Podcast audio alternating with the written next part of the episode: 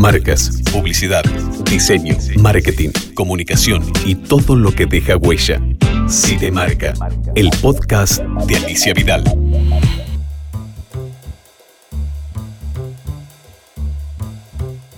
Estamos nuevamente en el estudio Faiqueten de Palermo y esta vez para grabar un podcast con Natalia Gitelman, de Datos Claros. ¿Cómo te va? ¿Qué tal? ¿Cómo estás? ¿Qué haces? Estábamos practicando acá en el estudio, decir, bueno, ¿qué hacemos? ¿Un dúo? No, vamos a hablar de otra cosa, ¿no? Muy bien. Escúchame, salió... Bueno, hemos hablado varias veces por investigaciones que están haciendo y que realmente están muy piolas como las están difundiendo a la prensa. Ajá. Hay una que nos llamó la atención, pero no le quiero poner título, porque vos ya me dijiste, ojo cómo me tagueás, ojo cómo lo ponés. Bueno, a ver, hacé tu presentación del caso. No, nosotros hicimos un estudio con adolescentes y jóvenes sobre el tema del erotismo y el porno, digamos, ¿no? Como bueno, lugares de búsqueda, dónde están ellos cuando quieren encontrarse con este tipo de material. ¿Dónde van a buscar, digamos? ¿Dónde van a buscar y qué buscan y qué les gusta y qué no? Estuvo muy bueno porque en realidad surgió por una iniciativa de una marca que quería explorar un poco el universo de la sexualidad en este sentido con los varones, y lo hicimos con una metodología que permitió que se soltara mucho, que es una plataforma interactiva donde los chicos se loguean, digamos, 8 o 10 chicos, y están moderados por un coordinador, cada uno desde su casa, desde su notebook, desde su PC. Y o sea, perdóname, que serían hablan como los nuevos focus group online. Son los digamos, focus groups, ¿no? Online. Claro, en realidad nosotros venimos trabajando con esa metodología desde hace varios años. Cada vez crece más porque es un medio muy piola. ¿Y qué pasa? Se desinhiben ahí los chicos para hablar. Capaz que en un grupo cualitativo presencial no te podrían contar tantas cosas como si te las cuentan por este medio. Ahora, la investigación, ¿podés decir la marca o eso es? No, no puedo decir la marca. Está bien. No es por nada, pero no, por favor. Escúchame, la investigación apuntaba a saber qué medios usan, cuáles son sus prácticas, de todo un poco, qué grado de amplitud. Sí, tenían. En realidad querían hacer bastante foco en las revistas como espacio y ver un poco las imágenes de las distintas revistas, digamos, para hombres que hay hoy, como pueden ser Playboy, Maxim, etcétera. Hombres. Y también, bueno, ya que estar explorar un poco este universo, digamos, de la sexualidad y el erotismo y el porno, los varones, ¿no? ¿Cuál es un poco qué está pasando con todo eso? ¿En qué edades? Trabajamos con chicos de 15 en adelante, en realidad, de 16 en adelante hasta los 20, dividimos los grupos. Ah, digamos, adolescentes. Adolescentes, sí, hasta los 20, hubo un grupo, un segmento que trabajamos hasta los 25 años, de 16 a 20 y de 21 a 25, digamos, como lo que sería el adulto joven, digamos, ¿no? Para ver, justamente distintas vinculaciones. Los más grandes por ahí están todavía recordando más fuertemente las revistas. Los más jóvenes todavía no las conocen, no las pueden comprar por ahí. Tienen menos acceso, ¿no? Eso, ¿no? Digamos, la revista con contenidos eróticos. Y eso es un clásico. Del mundo masculino, sí, ¿no? Sí, está aceptado. ¿Y sigue estando vigente eso o está mutando? ¿Cómo se están manejando? No, sigue estando vigente. En principio, el porno explícito se busca en internet y es algo que cada vez más internet facilitó, digamos, como medio. Por supuesto, a las marcas eso demasiado no le interesaba porque no iba a estar cobrandeándose con un espacio porno, ¿sí? Uh-huh. Pero sí, digamos, todo lo que tiene que ver con el erotismo. En esa instancia sí se estaban animando a explorar. Entonces ahí empezamos a ver eso, que la revista es un clásico, que ningún pibe que llega a sus manos la desecha. Pero tienen plata para comprarla, o sea, un pibe de 17, digamos, no dispone. Claro, no dispone. Si la encuentra, la mira. O sea, la valoran, pero no es un objeto de consumo, digamos. No, los más grandes sí, por ahí se compraban y te lo podían llegar a decir en el grupo, que tampoco es fácil que te digan, sí, yo soy consumidor de estas revistas. Y lo que decían mucho de las revistas, que ahí nos dimos cuenta que hay diferencias, no todas las revistas son iguales, es que hay como revistas más top y más sofisticadas en lo que muestran, y revistas mucho más explícitas. Eso no significa que la que es menos explícita no esté mejor posicionada desde la imagen. Sí, ¿no? O sea, Playboy se me ocurre que es como la más sofisticada. Playboy es una revista que le ha dado una vuelta de tuerca. Es como la Rolling Stone para mí del erotismo, exactamente, ¿no? Y pega más en los segmentos más altos, claro. Segmentos adultos. Sí, porque mecha con alguna nota que por ahí tiene que ver con algo más contenido. De cultura, de tendencia. Exactamente. Y también... poco lo que aparecía mucho también es el rescate del erotismo como espacio, digamos, de motivación.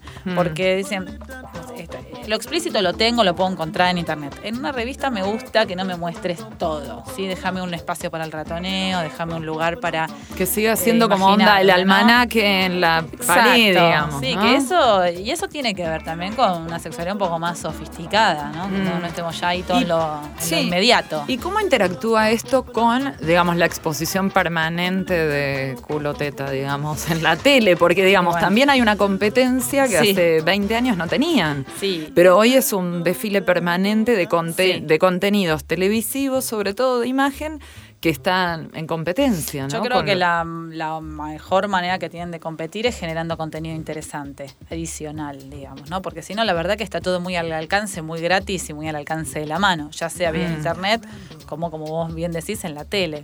Me parece que ahí las revistas tienen un desafío de encontrar, digamos, mostrar, pero también contar otras cosas, seducir, digamos. Hay algo de la seducción que en la tele prácticamente no está. Y también tiene que ver con esto de que como que lo que es tangible, como una revista, como un libro, va adquiriendo como una especie de plus por esta cuestión de la experiencia de tenerlo, atesorarlo, no sé, pegar el... Guardarlo, claro, sí, la cosa de la colección, la cosa del peso de la marca. Playboy, por ejemplo, una marca histórica ya, ¿entendés? O sea, el clásico.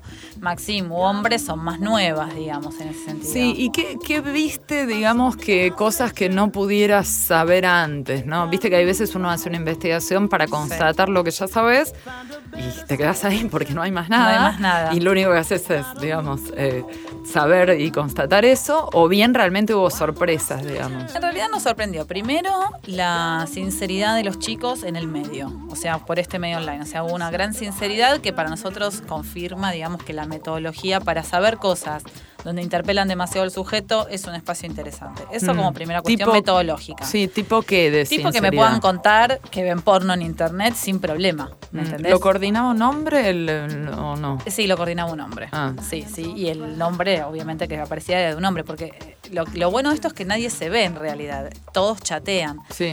Las personas que están son las correctas, porque vos haces un reclutamiento donde te aseguras que la persona sea la que está logueada, la llamás telefónicamente, chequeas varias cosas, digamos, te garantizás que la persona que esté contestando sea esa. Entonces eso generó un muy, muy buen espacio para indagar cuestiones que por ahí la marca de otra manera no tenía forma de encontrarlas. ¿Entendés? Eso fue hallazgo metodológico.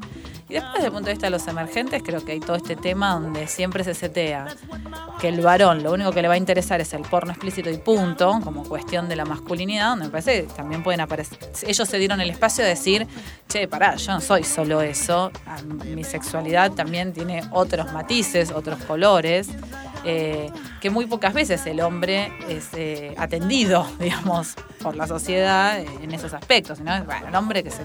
listo. Sí, es porno y otra cosa, con eso se conforma. O sea, que había otro lugar... sofisticar, ¿no? Un poco, o sea, desde el punto de vista discursivo. Y por ahí muchas veces los chicos inclusive también dicen, mirá, yo, viste, a mí me cuesta conseguir una mina, me cuesta desinhibirme, me cuesta poder yo conectarme con algo distinto y bueno, viste, por ahí si sos tan explícito, está todo bárbaro en el momento, pero después me quedo bastante vacío.